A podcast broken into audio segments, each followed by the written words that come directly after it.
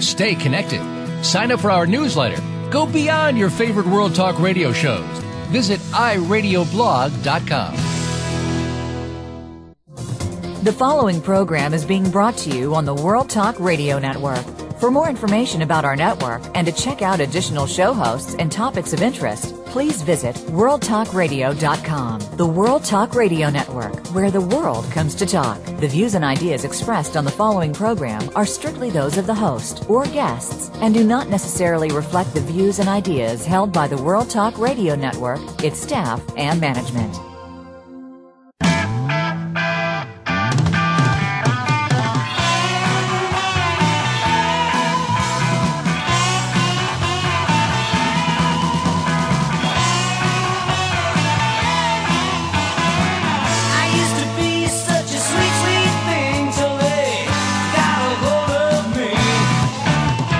Human mind, body, emotions, and spirit are more powerful than anyone can imagine, and we will learn to utilize each of them to the maximum and learn to make decisions about what we want and how we want to feel.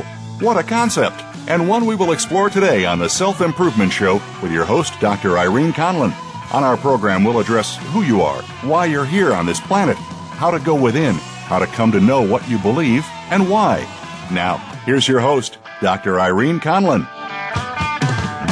Welcome to the Self Improvement Show. Our thanks to Alice Cooper for reminding us with that th- song that sometimes when you're doing a lot of self improvement work and you learn to say no because you're learning to set boundaries, sometimes people perceive you as not so nice.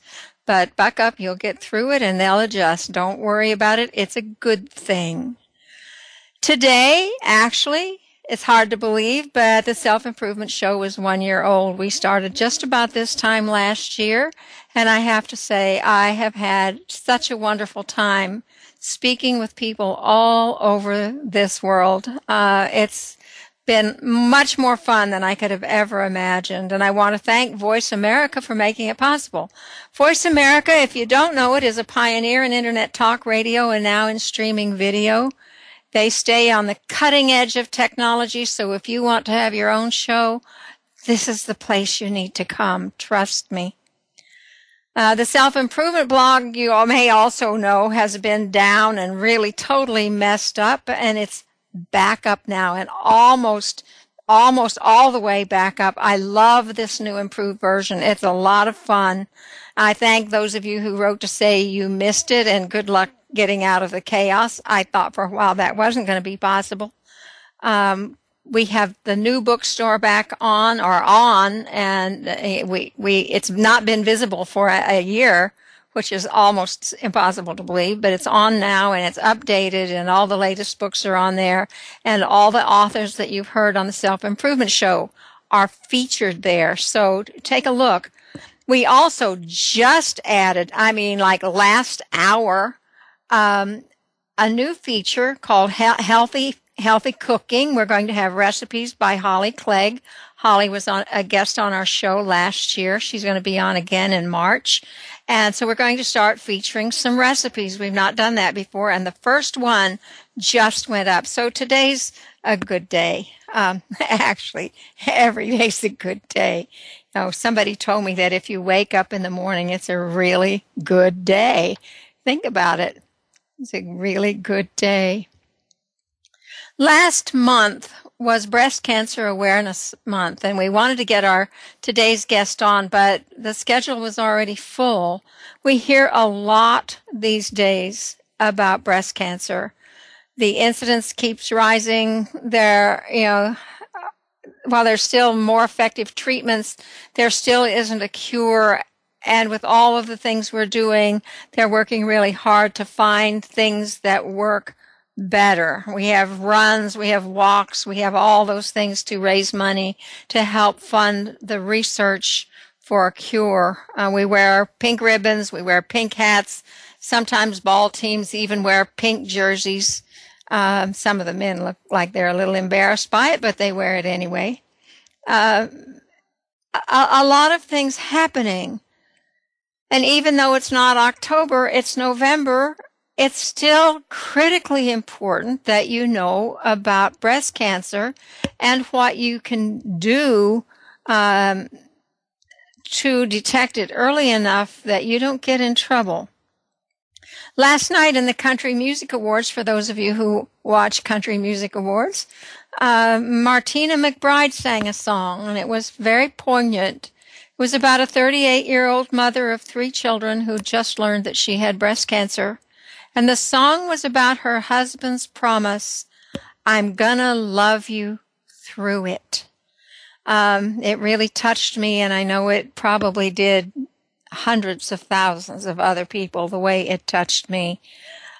Uh, love has a great deal to do with a more rapid recovery. And our guest today is going to share some of this with you. Diana Raab uh, was born in Brooklyn, New York. We won't hold that against her because now she lives in the West. She's in California. She re- received her undergraduate degree in health administration and journalism in 1976. And I think that's a wonderful combination of study.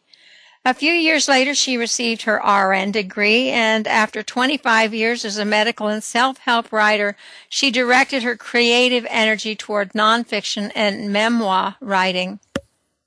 In 2003, she earned her MFA in writing from Spalding University, and she is the author of eight books. I think that's wonderful and phenomenal. Her most recent release, Healing with Words, A Writer's Cancer Journey, is a memoir self-help book which includes reflections, experiences, journal entries, and poems emphasizing the healing power of writing. And, and everybody needs this book, whether or not it's connected with, with breast cancer, because you learn so much about how writing can help you in so many different ways. Currently, she teaches creative journaling and memoir at the UCLA Extension Writers Program. Is that online? Diana, remind me to ask you. I do have classes online, but I do not teach online. Okay. She facilitates workshops in journaling and writing for healing uh, around the country and is a frequent moderator for panels on writing. Her award winning work has been published in numerous literary magazines and is widely anthologized. I love the word anthologized. It's fun to have that roll off your tongue.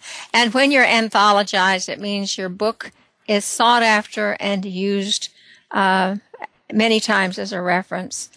Diana Raab, welcome to the Self Improvement Show. Thank you so much, Irene. It's absolutely delightful to have you here. And now, after all that flowery introduction and all those wonderful things you've done, tell us who is Diana Raab? you just heard who she was. Um, Ah, that's what she does. well, I am one of those people. You, what you see is what you get, and I, you know, I've been writing since the age of uh, probably ten, when my mother gave me my first journal. And writing has been my, my passion for my whole life. Um, I love nature. I love walking outside. I love beach walks. I'm a mother of three children. Uh, I've been married for 35 years. Uh, I don't know. I'm just um, cranking along, and every time I get a stumbling block, like two cancer diagnoses in 10 years, I somehow it inspires me or makes me push forward. Uh, makes me realize that you know how life how short life is and how we just need to follow our dreams. And I know you mentioned that I had got my undergraduate degrees in journalism and health administration and I went back actually my, after my first diagnosis with breast cancer in 2001 to get my MFA in writing, and um, now I'm going back for my doctorate in psychology. so my path has changed, Wow. but not really. It's sort of you know um, kind of linear, you know, but uh, uh, I just love learning, and I always I, I try to embrace any uh, negative news uh, in a positive way. And you know, that's pretty much what we're about on the Self Improvement Show, the Self Improvement blog. Um, some people are not in tune with positive psychology. They think it's very Pollyannish.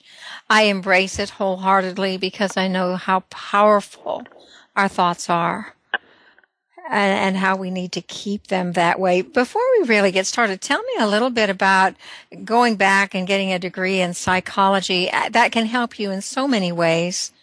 But you know, what was your motivation for doing that? Well, I've just started, and you know, I uh, just started actually a few months ago, and I just um, I've always been interested in psychology. Of course, as a writer, I'm always interested in people's what motivates people, and also as an RN. Uh, and so I've always read, you know, always when I was in bookstores or wh- wherever I was, either in the psychology section, health section, or in the magazine rack, the same thing. So it's sort of been my passion, and um, I was reading, I think it was Yoga Magazine or one of the uh, New Age magazines as well, and the, this ad kept popping out in my face like for months. It was for the Institute of Transpersonal Psychology Ah, Palo Alto. transpers- Oh, that's wonderful stuff. What's that? Transpersonal psychology is wonderful stuff. And so it kept popping out at me, and I thought, this is a message. I, I'm one of these people that looks for messages everywhere. So do and I. So I said, okay, this thing is nudging me. Let me inquire. And as soon as I went onto their website, I felt, I felt this. I felt really uh, like that's where I belonged. And so I started researching it, and I applied, and, and I'm in. It'll be wonderful to watch how this influences your writing and um, you know the other things that you do, but especially your writing, because it's it's it's got to show up there. You know, Yeah, it does. And actually, I I have a blog um, which you can is accessible through my website. And every Monday, I put an entry in. People have it, it's called Diana's Notebook Literary Musings, and I sometimes write about writing and memoir and writing for healing. But lately, people have said, "Oh, you're starting to slant towards the psychology," you know. And- yeah, good. But while we're here, why don't you tell us, peop tell the listeners how they can find your website and and this this site. Sure. Um, it's Diana, D-I-A-N-A, Raab, R-A-A-B dot com. And if you go onto my website, uh, and it's slash blog if you wanted to just go for the blog, but you can find it right off my website. And I can also be contacted off my website. Um, and so basically it's, I, I blog every Monday and so the slant is everything from literary to psychology to the news, anything that's sort of current. I try to keep current with what's going on in uh, in the world.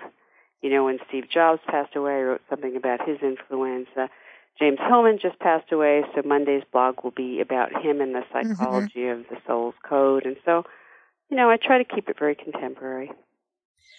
I encourage everybody to take a look at it, and I certainly will. I have been on your website. It's a very fine website. I have not been to the blog, but I certainly will do that. And um, I think everybody will find that it's extremely well done, as is all the work of yours that I've seen.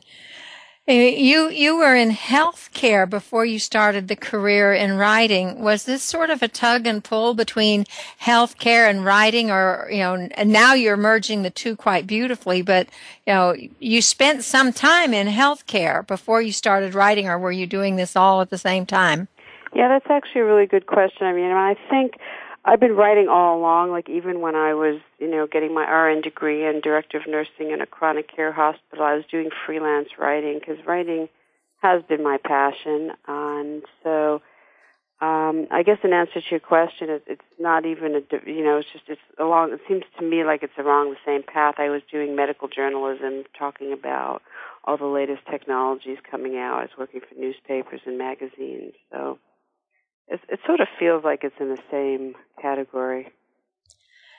Well, there's there's a huge need for it, and there's a need for the kind of book you've written. Um, the the book about your own journey.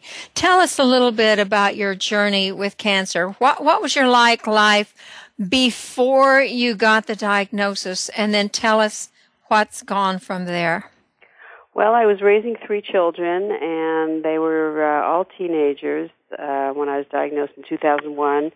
Uh, it was an annual mammogram. Um, I was 47 when I was diagnosed, and I had been getting mammograms yearly, annually since uh, the age of 40.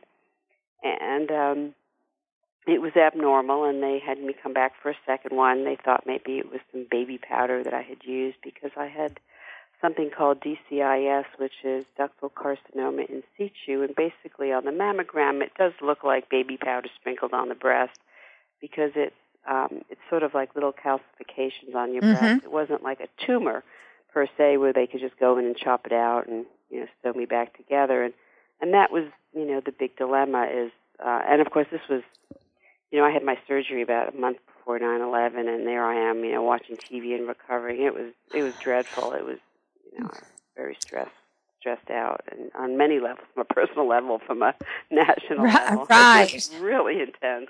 And my husband actually made me shut the TV off a few times. He said, "You don't need to watch that." you know. Good for him. Yes. And so um, I guess what ended up happening is um, I was given the choice to have radiation and then a partial mastectomy. Um, but my calcifications were so diffuse all over that it really would have deformed me. So I did opt for no radiation and for a mastectomy and reconstruction. And I think I'm pretty glad that I did it, although the reconstruction I had was uh, they removed a muscle from my back, and now ten years later, I'm still suffering from sort of you know muscle. Uh, I tried to put myself in your place in that recovery and, and wonder how on earth you can get comfortable when you go to bed. I'm thinking this is a real tough one. You know, you had my greatest understanding and, and empathy on that. Um, but you got a second opinion, didn't you? When you got the diagnosis, didn't you go for another opinion? Yes, in fact, you know, just because of my nursing background, I'm a firm believer that, and I do believe that medicine is not a science; it's an art. And I really do believe in getting numerous opinions. And you know, now I think I actually got three opinions, and and I still advocate that to anybody who is, you know, surgery is recommended for. Um, and so we were living in Orlando at the time, and the doctor I went to there, the oncologist, said, you know, there's a world-renowned specialist, Dr. Mel Silverstein in Los Angeles, and I really, and he's, he specializes in DCIS, this kind of, it's basically an early cancer, Right. and um, I suggest you see him. And so I went out to see him, and he was, uh, I was just so taken by him, and uh, you know, an older man who just had seen it all, done so many of these surgeries, and I just instilled all my confidence in him, and I said, you know what, I I just want him to do my surgery. Yeah. Diana, it, it's time for us to go to a break. I want to finish this thought when we come right, when we come sure. back. This is Irene Conlon with the Self Improvement Show and my guest Diana Raab talking about um, breast cancer and healing. We'll be right back, so stay tuned.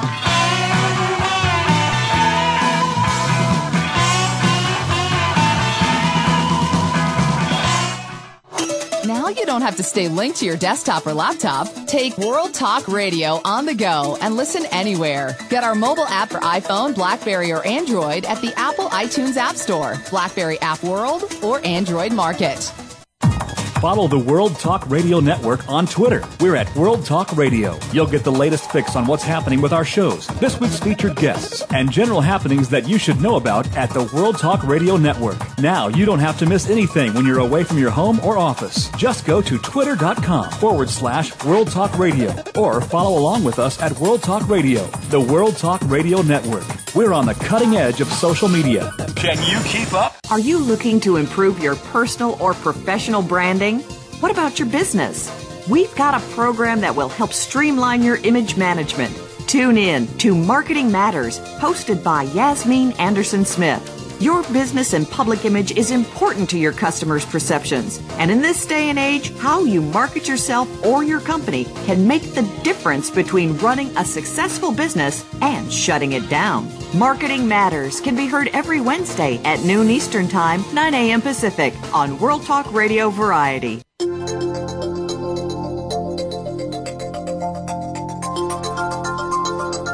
The World Talk Radio Variety Channel, where the world comes to listen and talk.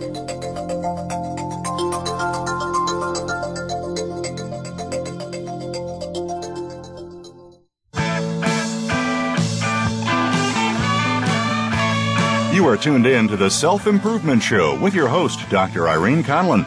Got a question for Irene or her guests? Call into our live show at 1 866 613 1612. That's 1 866 613 1612. Connect with Irene via email. Our address is the self improvement blog at gmail.com.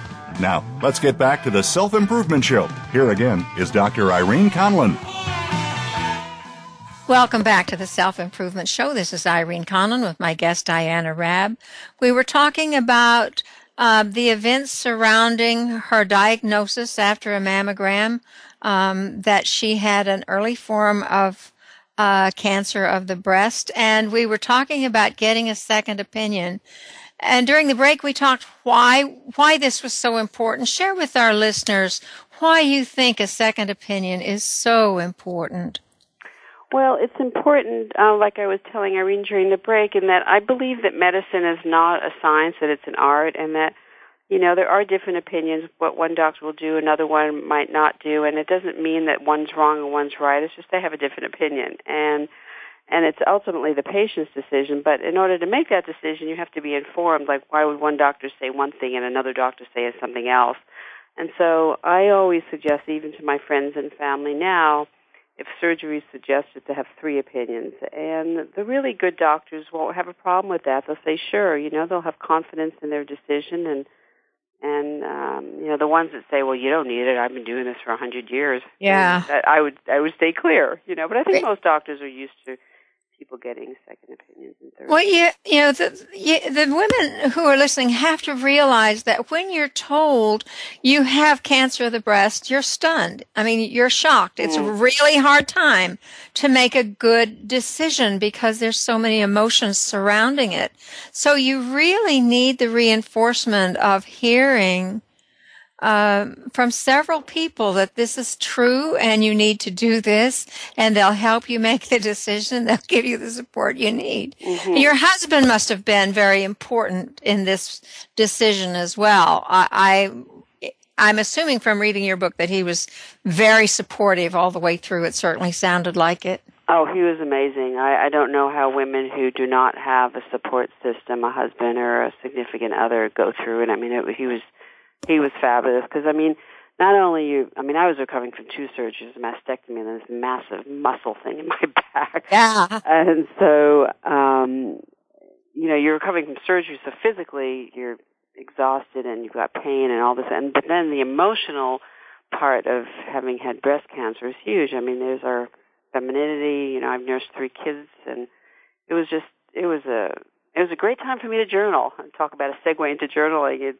you know it's the first thing I do, and I actually um, my daughter who was my middle daughter who was 15 at the time when she found out I was diagnosed with cancer, she said, "Mom, I see a book in this."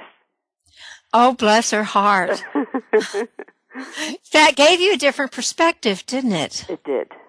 So all the time you were in the middle of it, you could still have that thought, how can I use this in the book?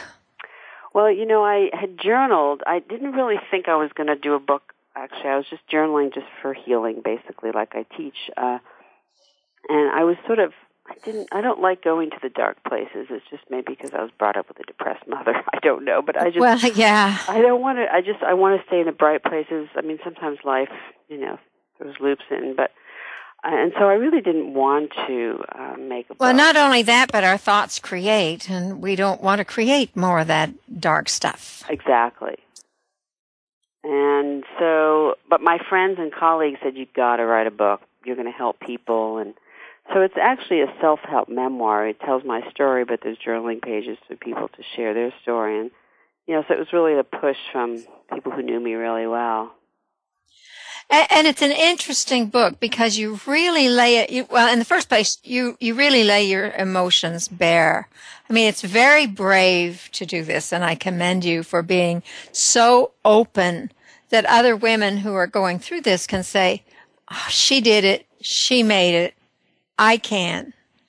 And at the end of every chapter, you give them a page to write their own experience. So they can use your book as their first journal if they need to. Yes. Just a great idea. So, te- you know, let's let's just talk about journaling a little bit. Why why is a journal so helpful for people who have have a challenge like getting through breast cancer? Doesn't have to be for that, but it can be. You know, why why do you think it's so helpful? Well, I think there's many reasons. I mean, certainly it, it saved my life and it saved a lot of other people's. It's cheaper than therapy. You know? Yeah. for one. And I think it also helps uh, to validate what we're going through. It helps to sort of um, helps us come to grips. It helps us find answers to questions. You know, I kept asking like, "Why me?" And there's no cancer in my family, and and I would start at the top of the page, "Why me?" And then I would go through it, and and so it empowered me. It cleared my mind. It made me more confident. Um, it really witnessed my healing process. Uh, it was just a place to work through my illness, basically. Now, do you have a format for yourself when you start a journal? Uh, You're you're a real you're uh, what I would consider a professional journaler. I don't know No. if there's such. I- nah, I don't. I mean, I think anybody can journal. I, I appreciate the the Do you- kudos, but Do you have an ongoing everyday kind of journal and then a journal for specifics like the one that you kept for for your journey through breast cancer? yeah, that's a really good question. Um, it depends on the stage of my life. During my breast cancer, I just had one. I typically only have one journal because life's complicated enough. Yep. And uh, you know, chances the way my life is, I probably will have the wrong journal sitting on my desk, and I'll have to go find the right one, and then I'll forget the thought. You know. so I, I I'm an advocate of one journal, except um, I do believe that uh, a dream journal should be special and should be kept at the bedside. And uh, and then another thing is, I also ha- I do have a tiny journal that when I go out to, you know out for dinner and I take a little purse and I have that. But I would if I have a thought while I'm out, I will transcribe it into the larger journal when I get home. So in answer to your question, I think life is complicated enough. I think one journal is sufficient. Yeah, for you know, I, I I have a I always want to do a journal, and I always start out with great intentions, and somehow it doesn't last with me, and I I don't know why that is because I love to write, um, but somehow it does. I I don't know what it is, and maybe you'll inspire me to do better with it. Let me ask you this question.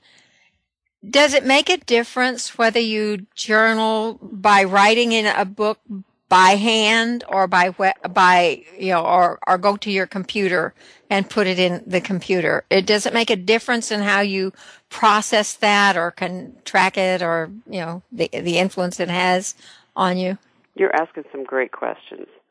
uh, and I know your listeners will benefit. Um, this is a question that's often asked of me when I'm teaching, and I think they have done studies with the hand and the, pen and the paper that, the, that the creativity and the emotions come out better on the page in that way. However, there are some people that are almost allergic to writing longhand. I would be one of those. so I would say, well, better than not journaling at all. You can do it on the computer, but You know, my I, my thought I can't I can't write as fast as I think, and so I've lost my thought mm, if I do it by hand. And yet, by by hand, it seems much more personal, and you have time to reflect on the thought while you're doing it. So you know, the jury's out for me. yeah, I mean, I think, um, I mean, ideally, and plus you could, you know, it's nothing. It's really nice to also sit outside in a park or in your backyard or on your front porch or wherever you is comfortable for you. And that's what I would suggest. Find a place that you know just brings you peace, a peaceful place, or a chair in your house, or whatever whatever place brings you peace. And and just you know, you need to feel comfortable. You need to feel inspired to write. I love Buddhas, and so I have a couple Oh, of Buddhas yeah. here and there. And so I I always have to have one near me when I'm writing, just because the calm it just sort of calms me down. Or a white candle, also. A lot of people. I mean, if you one thing is to find like a centering rit- ritual, like you know, is- if it's listening to calming music, to stretching, to having a cup of coffee, a cup of tea, or you know, lighting a candle. Something that says, "Aha, time to journal." Time to journal. Yeah. I have a question about your little journal that you take with you when you go out, um, because I think that's really interesting. You know, if you have this wonderful thought in the middle of a conversation, do you whip out your little book and say, "Hey, hold that thought. I need to write Yeah, I don't care about anyone else. It's all you know. Who cares? Who cares? I mean, that's a great way to capture a thought that you want to hold on to and expand. But I, I, I honestly would not have thought of doing that. So it's a great, great idea. And if you, I used to when we don't do much anymore, but we used to go to you know some dinner parties, fundraisers, and whatnot, and um, I have a tiny purse, and so it didn't have room for a journal, so I put like index cards in, you know. I love it. write on. I lo- you really are a writer, aren't you? yeah. Um, Oh no, it's just that I have no memory. Well, it doesn't get better generally fr- from this time. Let me attest to that fact. It's it gets to be more and more of a challenge as we go uh, a little further along in years. Um, we won't speak to that anymore. Mm-mm. Uh-uh. That's another Uh, show.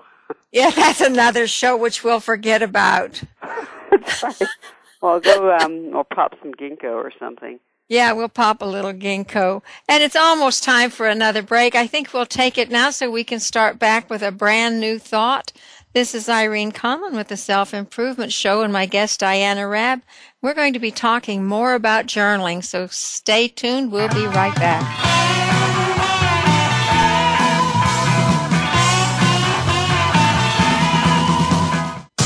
Find out what's happening on the World Talk Radio Network. Find out about new shows, featured guests, and what's up this week.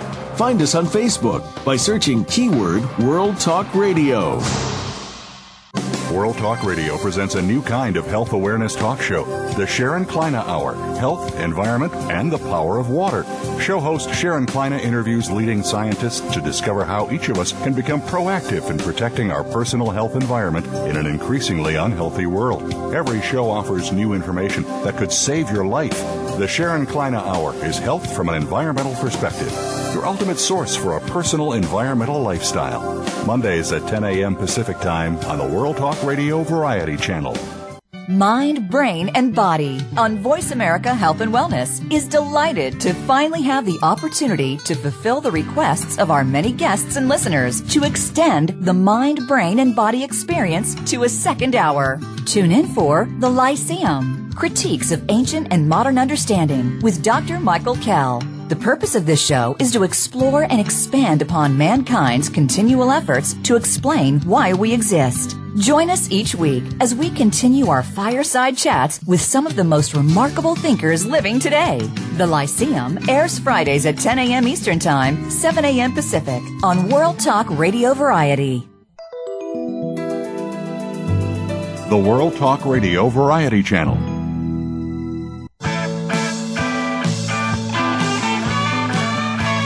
You are tuned in to the Self Improvement Show with your host, Dr. Irene Conlon. Got a question for Irene or her guests? Call into our live show at 1 866 613 1612. That's 1 866 613 1612. Connect with Irene via email. Our address is the self improvement blog at gmail.com. Now, let's get back to the Self Improvement Show. Here again is Dr. Irene Conlon. Welcome back to the Self Improvement Show. This is Irene Conlon with my guest Diana Raab, and we're talking about journaling. Um, and I think this is a very important conversation for women, um, men too, but women especially need uh, a way to express their thoughts and have a, a chance to reflect on them. I have a question, Diana. When you sit down to write your uh, entry.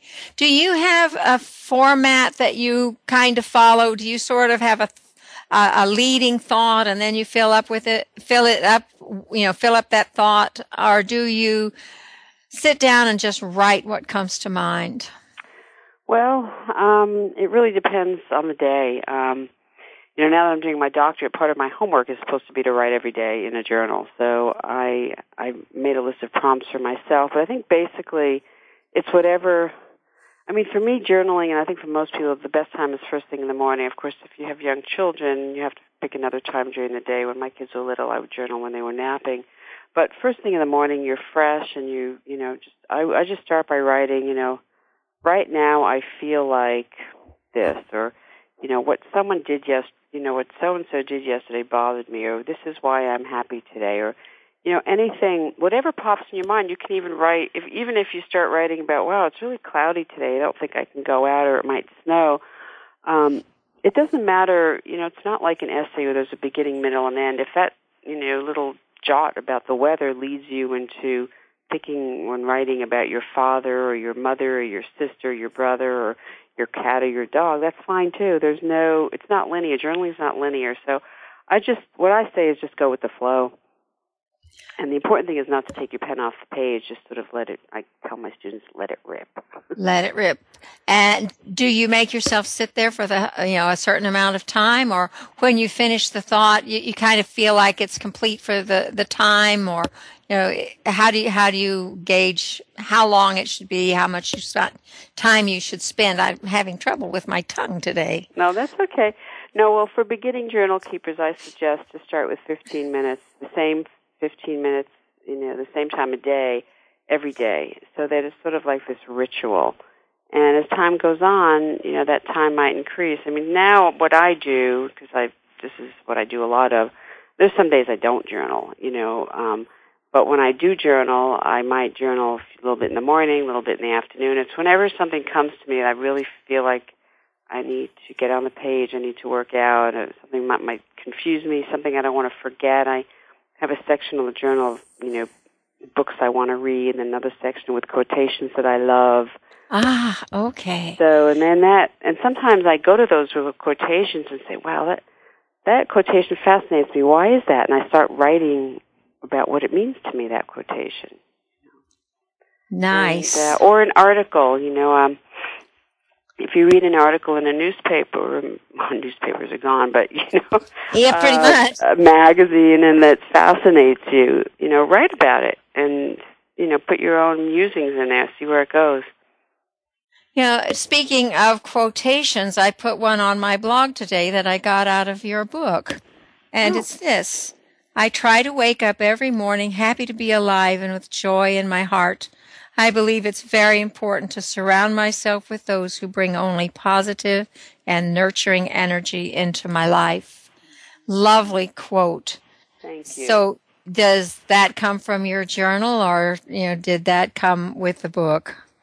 No, I think that came from my journal. I think one thing I discovered, and a lot of people discover when they're smacked with a an illness, and that is, you know, the quality of life and the fragility of life, and how um, I certainly removed as much as I could all the toxic people from my life because I needed to be healthy, I needed to be strong, and I really needed uh, people around me that just made me feel good about myself and and, and that I just felt good with, you know, good you know, good energy with. So um and that brings joy. What and the other thing that brings joy is doing what you love to do, you know, and people say, How could you go back at the age of fifty seven for your doctorate? I said, Well, it's so much work. They say it's so much Oh, yeah, but it's so much fun. Something, it's not a lot of work.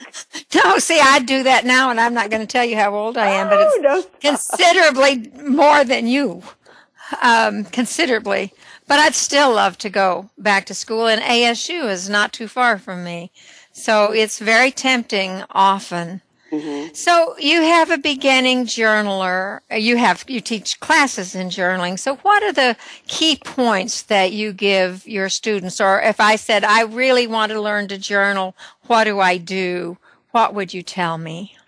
I would tell you first to find a journal that resonates with you. You know, um, I, I don't know whatever bookstore is near you, if there's bookstores anymore, but I used to love going to Barnes and Noble because they always have fabulous collections. I know they're wonderful, aren't they? They're amazing, and so I mean, one day I be, might gravitate to a red one, one day black. I mean, it, whatever it has to resonate with you, and and so just pick off the one off the shelf that just resonates with you. Something that it, has to be a book that you want to just pick up and, and cuddle up with and write in.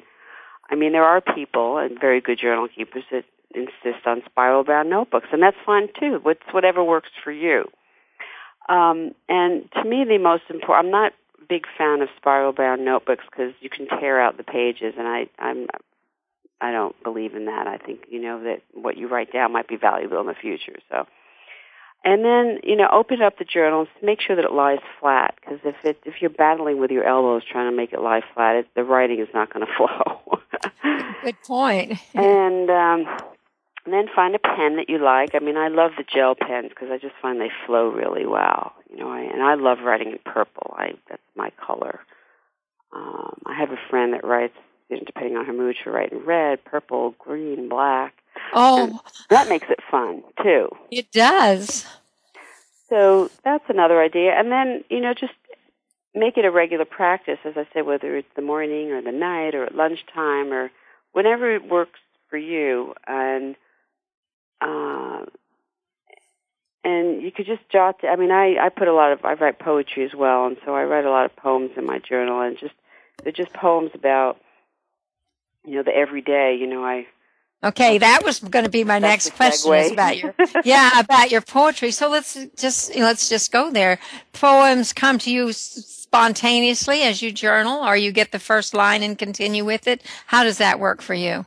Yeah, for me, um, I work. I come up with the title first. Something something inspires me. Like I was cleaning. My, one of my first poems is called "Heritage Sponges." It's not in this book, but you know, because I was washing the dishes one day, I'm like, this sponge is so smelly. Why don't I just throw it out? You know, and and so it started with this sponge, all about sponges, and you know, why you people keep them, and and so it basically starts with either an image or a thought, and it does start in my journal, and sometimes they're good, sometimes they're not good, but it doesn't matter. It's just uh, I started writing poetry my kids were little, and I just had no time to. I needed always to write, and I just poetry's fast and it gives instant gratification.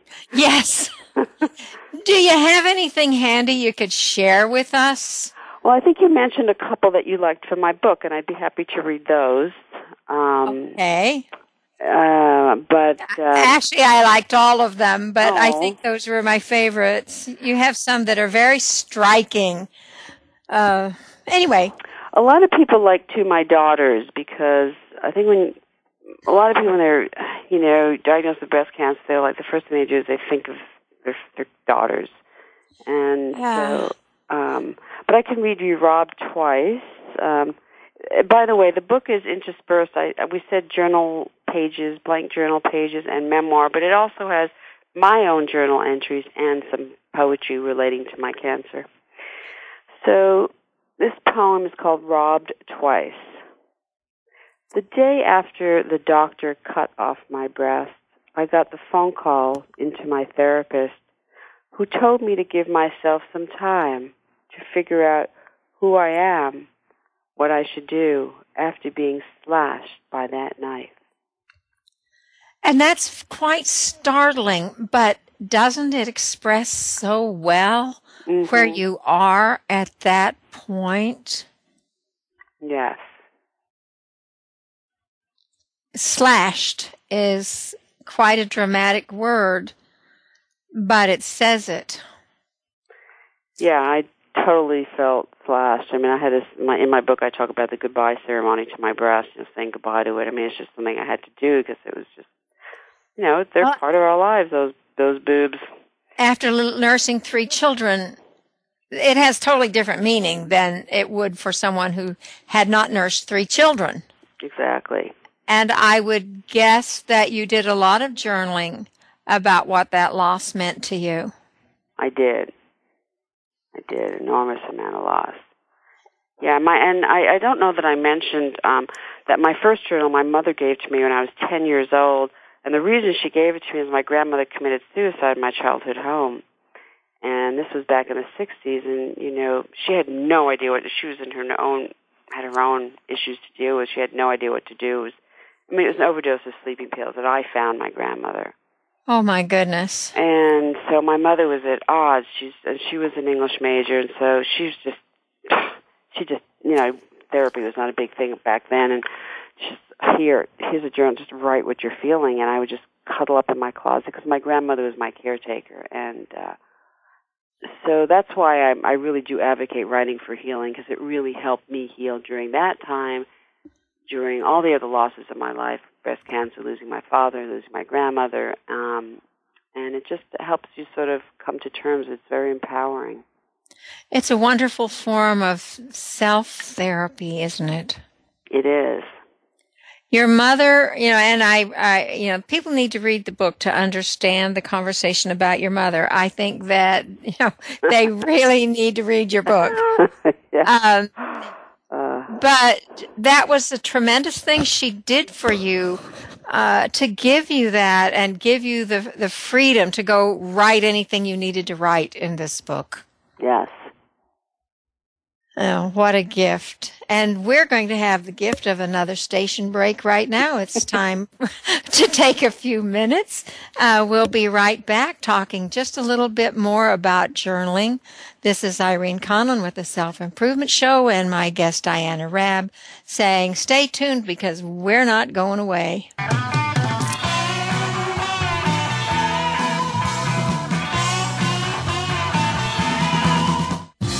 We're making it easier to listen to the World Talk Radio Network live wherever you go on iPhone, Blackberry, or Android. Download it from the Apple iTunes App Store, Blackberry App World, or Android Market. Hi, this is Rochelle and Jeff from Travel Hub Radio with another Travel Hub tip. You're late for your flight and there is a long line at the security checkpoint. What can you do as a traveler to improve time and efficiency and make your flight quickly? One idea is to take everything out of your pockets, such as sunglasses, cell phones, PDAs, pagers, and other metal and electronic objects. Put them in an easily accessible pocket on your carry on luggage. If security asks you to display or operate these items, they're right there. Plus, you won't hold up the line when you have to do the walk. A metal belt buckle or a wristwatch is usually not a problem, but be aware of them and ready to remove them quickly if needed. Wear comfortable shoes that can be quickly slipped off and on if you are asked to remove them. Most of all, if the security personnel give you specific directions or ask you a question, don't argue.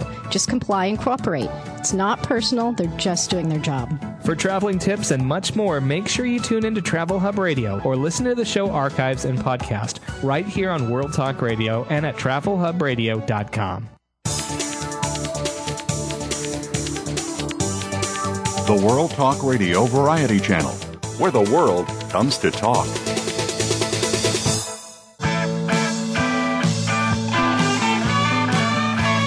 You are tuned in to the Self Improvement Show with your host, Dr. Irene Conlon. Got a question for Irene or her guests? Call into our live show at 1 866 613 1612. That's 1 866 613 1612. Connect with Irene via email. Our address is the self improvement blog at gmail.com. Now, let's get back to the Self Improvement Show. Here again is Dr. Irene Conlon. Welcome back to the Self Improvement Show. This is Irene Conlon with my guest Diana Raab. We've been talking about journaling, and another thought popped in my mind as we're coming back from the break, and that is, what do you do? What do you tell people like me who say, ah, I've tried to journal and I just don't do it, or I can't do it. Uh, It's not that I, I and I know I can, I just don't. But what kind of advice can you d- give people who are dragging their feet about it? Uh, you know, how can you help me? Well, you know, you can lead a horse to water. You can't make him drink. I mean, That's a great answer. A cliche. You can give a person a book and a pen, but you can't make them write in it. That's right. You just stay in that spot till you get your whole page done. That's that's really good. um, that's not the answer you wanted, though, Irene. Uh, no, but it is the perfect answer, Diana. How can I beat that? Uh, I suppose if I were motivated enough, I'd do it.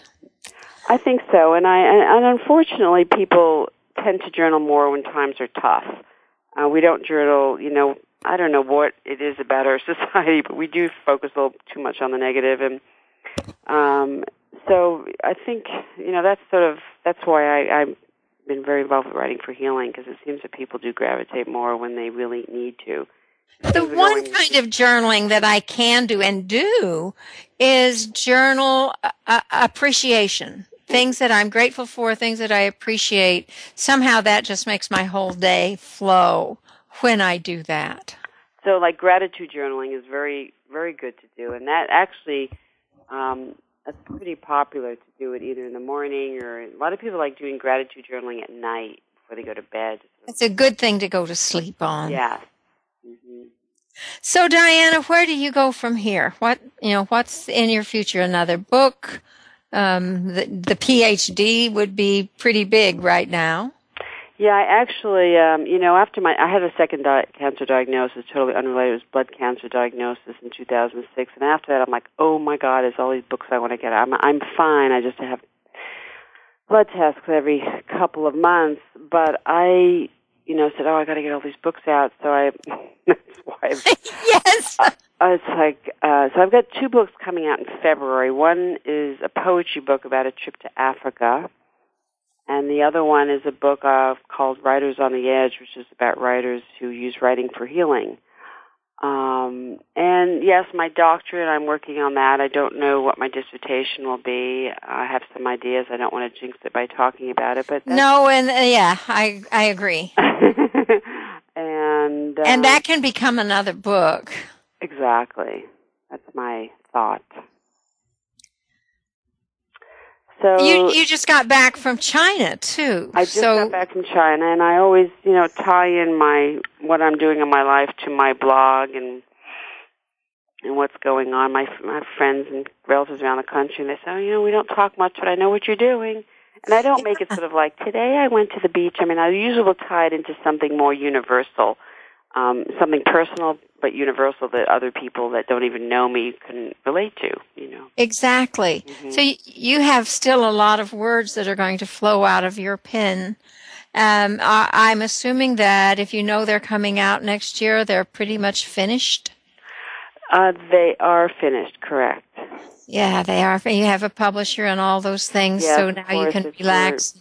We're, we're in the galley stage now, and um, I think they're going to press actually probably next month.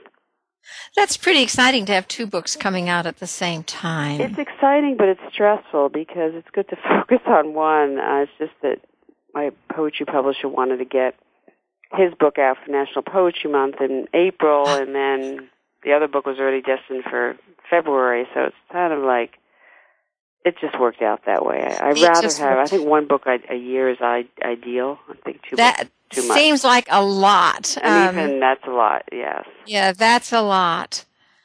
So next is just m- more working on the PhD. What kind of courses are you into now a- a- in the in your in your quest for your doctorate? Well, I just finished taking integral research skills. I'm taking lifespan development and um, uh, phys- philosophical issues in transpersonal psychology. And you know, that's a lot of writing. I mean, I there's people in the program that hate writing and they're they're struggling, but I just to me, reading and writing is what I love to do. So, no problem there. So it's a piece of cake for, for you. Tell the listeners just a little bit about what transpersonal psychology is. They'll know a little bit more about where you're coming from. Well, transpersonal psychology is the latest branch of psychology, um, and basically it encompasses all the other branches, but it it deals with what's what's beyond. Uh, transpersonal means what's beyond Yeah. beyond, and you know, looking and it, it focuses. You know, a lot of the traditional forms of psychology focus on the negative, focus on the past, and this is all about you know reaching your full human potential by modalities, whether it's you know um, you know meditation, um, LSD, Journaling.